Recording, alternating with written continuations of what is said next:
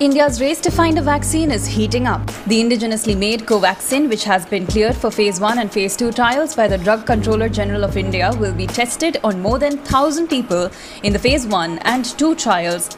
According to reports, Covaxin will be tested on 375 people in phase 1 trials and on 750 people in the next phase.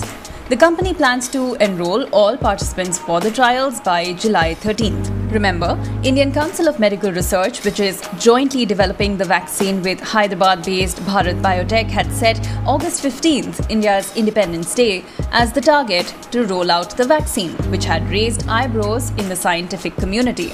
Most vaccines, even those that are at an advanced stage of trials, are not expected before the end of this year. Researchers are going to evaluate immunogenicity, the ability to provoke an immune reaction in the trials. Covaxin is an inactivated vaccine, which means it was made out of particles of the SARS CoV 2 virus that were killed and therefore their disease causing capability has been eliminated. They cannot replicate, but the body will recognize these foreign particles and prepare defenses against it.